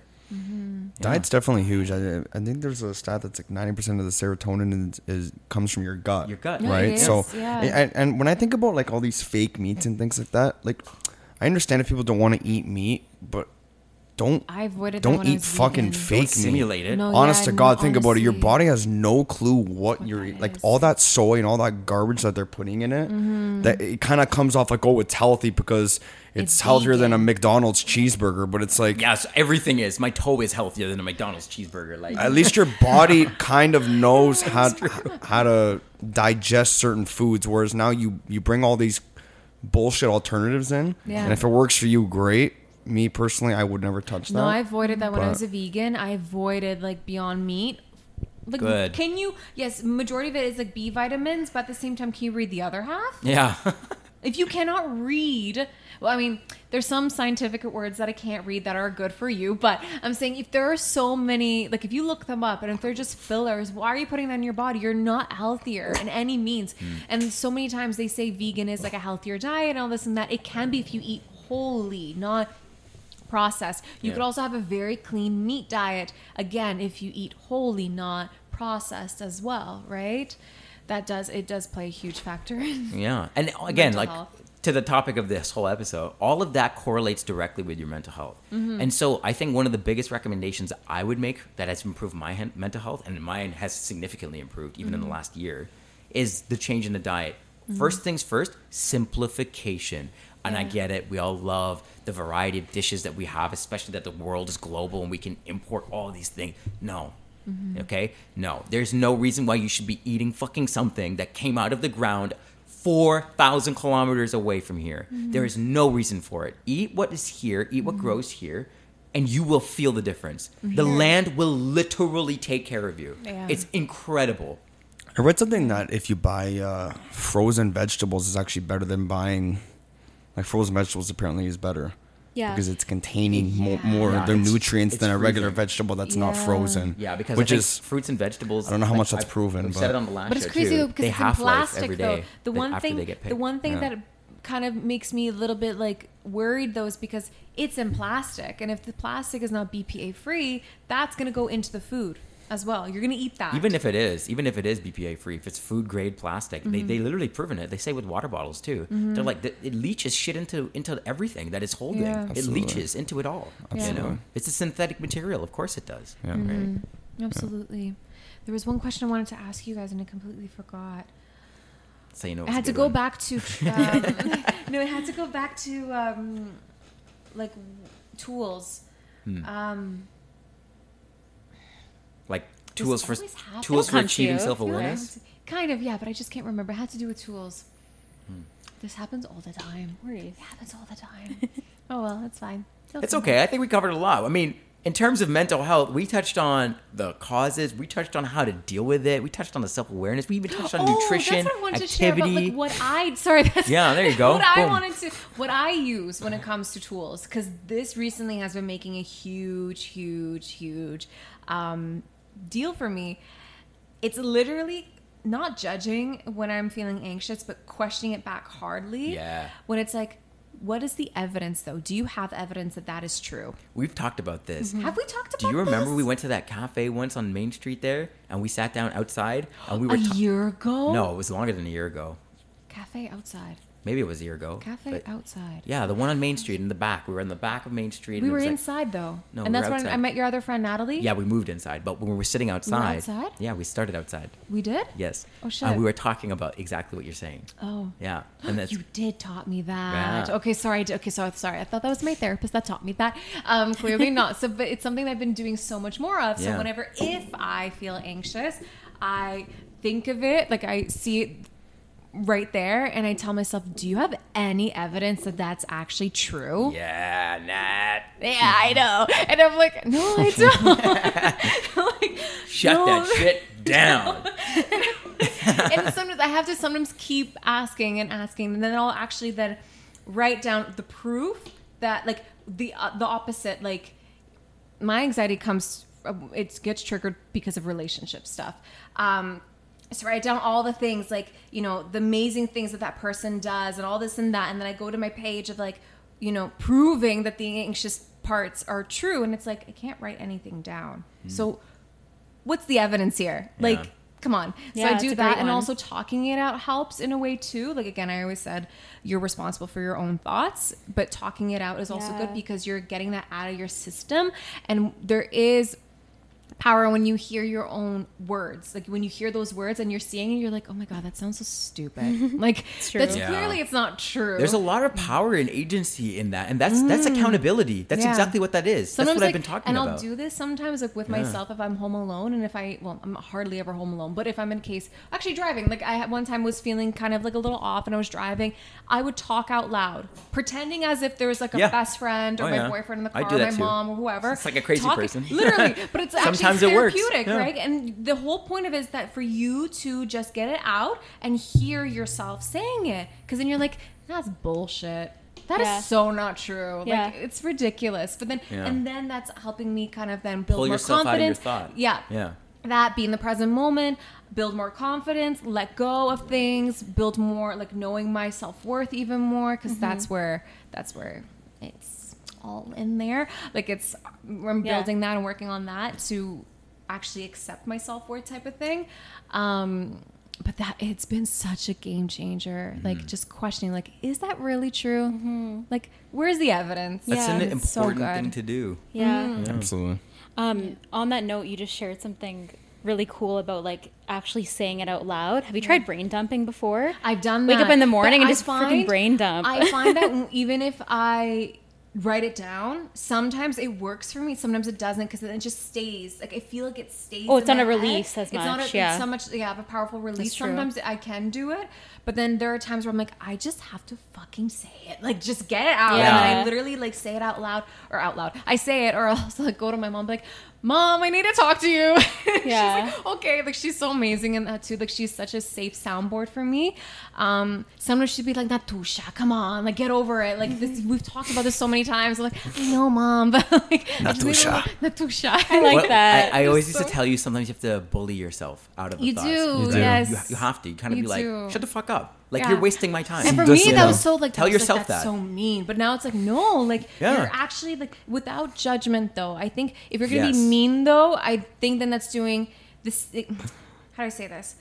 If you're gonna be mean to yourself in that moment, you're not doing any good to yourself. You're trying to release. I'm glad you said that. That's an important differential. Yeah. Right. Differ- thing to differentiate. Yeah. Right. Yeah. There's. It, it's not going. Shut the fuck up, you dumbass idiot. Yeah. It's 'Cause then you're making it worse for yourself. You're wasting Yeah. my time, and Yeah. then you and then your brain goes, you're right, and then you shift gears, Yeah. and that's it. Your day is humming along. Yeah, You and know. then you're in the present moment, and Yeah. then when you're in the present moment, you see things so clearly.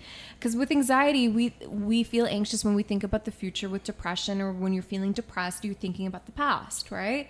And so when you then center back into the present moment, that's when you can just breathe, realign, reset, refocus, and be just be more clear. yeah. And it's been so nice. But yeah, that's all I have to say. That's amazing. Yeah. I already feel like so much less alone just hearing all you guys because I'm like, sh- mm. we all deal with the same The thing. same like, shit. it's Yeah. like sometimes I do get caught up in like, is- I feel so like alone in it. It must be just mm. me. Like, I don't know. I shame myself a lot at least. But it's my everybody, experience. everybody does, I would say, to a certain extent, because Yeah. You don't want to feel like you're bothering anybody, but then you also don't express it, right? And I remembered when men, when um, Bell Let's Talk was really popular back then. What's it um, Bell Let's Talk, like that. Oh, day. Bell Let's Talk. Okay, yeah, yeah. Um, this was when I graduated already, so I think this was becoming 2015, and I was dealing severely with PTSD, so post traumatic stress disorder, and mental. And then Bell Let's Talk was on, and I remember looking at the screen and looking at like who was talking. I'm like, I can't wait to have that bravery and confidence, even though you don't. Just because you're doing something doesn't mean you feel confident, but that is still you doing something in a confident way. Um, I remember looking at them like, I can't wait to be like them one day where I could just own my own truth or just even if I feel shame or if I feel anxious, if I feel scared to say something, that I still chose to be confident by still saying it, by taking the actions and saying it, because then mm-hmm. literally you don't feel alone. And that was, especially in the peak of what was going on, it was so comforting. I remember I had my blanket on me and I was crying from like so much release, feeling heard, feeling seen, feeling not alone. Mm. And that's like, I think that's why I also never wanted to share at times how I'm feeling because I don't want the other person to feel that. God mm-hmm. forbid they start to feel it too. Mm-hmm. But yeah, so You got a lot of compassion. I love people a lot. So that's just It how shows. I am. I love people. I do. Well, Yeah. Natalie, Lex, I want to thank you very much for joining us. For Thank this you, Thank you guys for having me. It was a very nice you, episode. Honestly, Excellent. we kind of needed a, a bit of a more serious turn to talk about Well, you could something. always call us. We'll always have something Yeah. to uh, serious to say. I Yeah. could have gone on and on and on. oh well, maybe we'll have to get you so I think We'll should be a have you part back. two. Yeah. you know, I'll be back for part more two. facets. Like Yeah. if there's other stuff that you you know you feel very strongly about that you want to bring on, absolutely. I definitely want to than one happy day to talk more about yoga because people really think that yoga is about like stretching and moving your body. There's so much more. much more, yeah. Yeah. So much more to yoga. Like you're doing yoga right now, Yeah. but I'll explain it on the next episode. We, Say we, what? kind of have, I don't know if people can notice in the reflection, like the color code thing going on to kind of give you an idea of what the theme of the episode is about. So we're, we're going to like start kind of dialing in on that and organizing things better and kind of bringing on different people to specialize in topics that we, we like to cover. So mm-hmm. we'll definitely get you both back on to talk about Absolutely. the things you want to talk Thank about. you guys for what you do here. Keep it up. I think this is a great platform. And the fact that it is everything and anything gives you guys the space and possibility to have so many different kinds of people. Yeah. So Right. Right. I can't wait to see what's next for you guys. Thank you very much. Thank you. Thank All right, you. guys. Until next time, our episodes are released every Monday at 6 a.m. Eastern Standard Time. This is the Everything and Anything podcast. Think on that. We'll see you next time. Take care.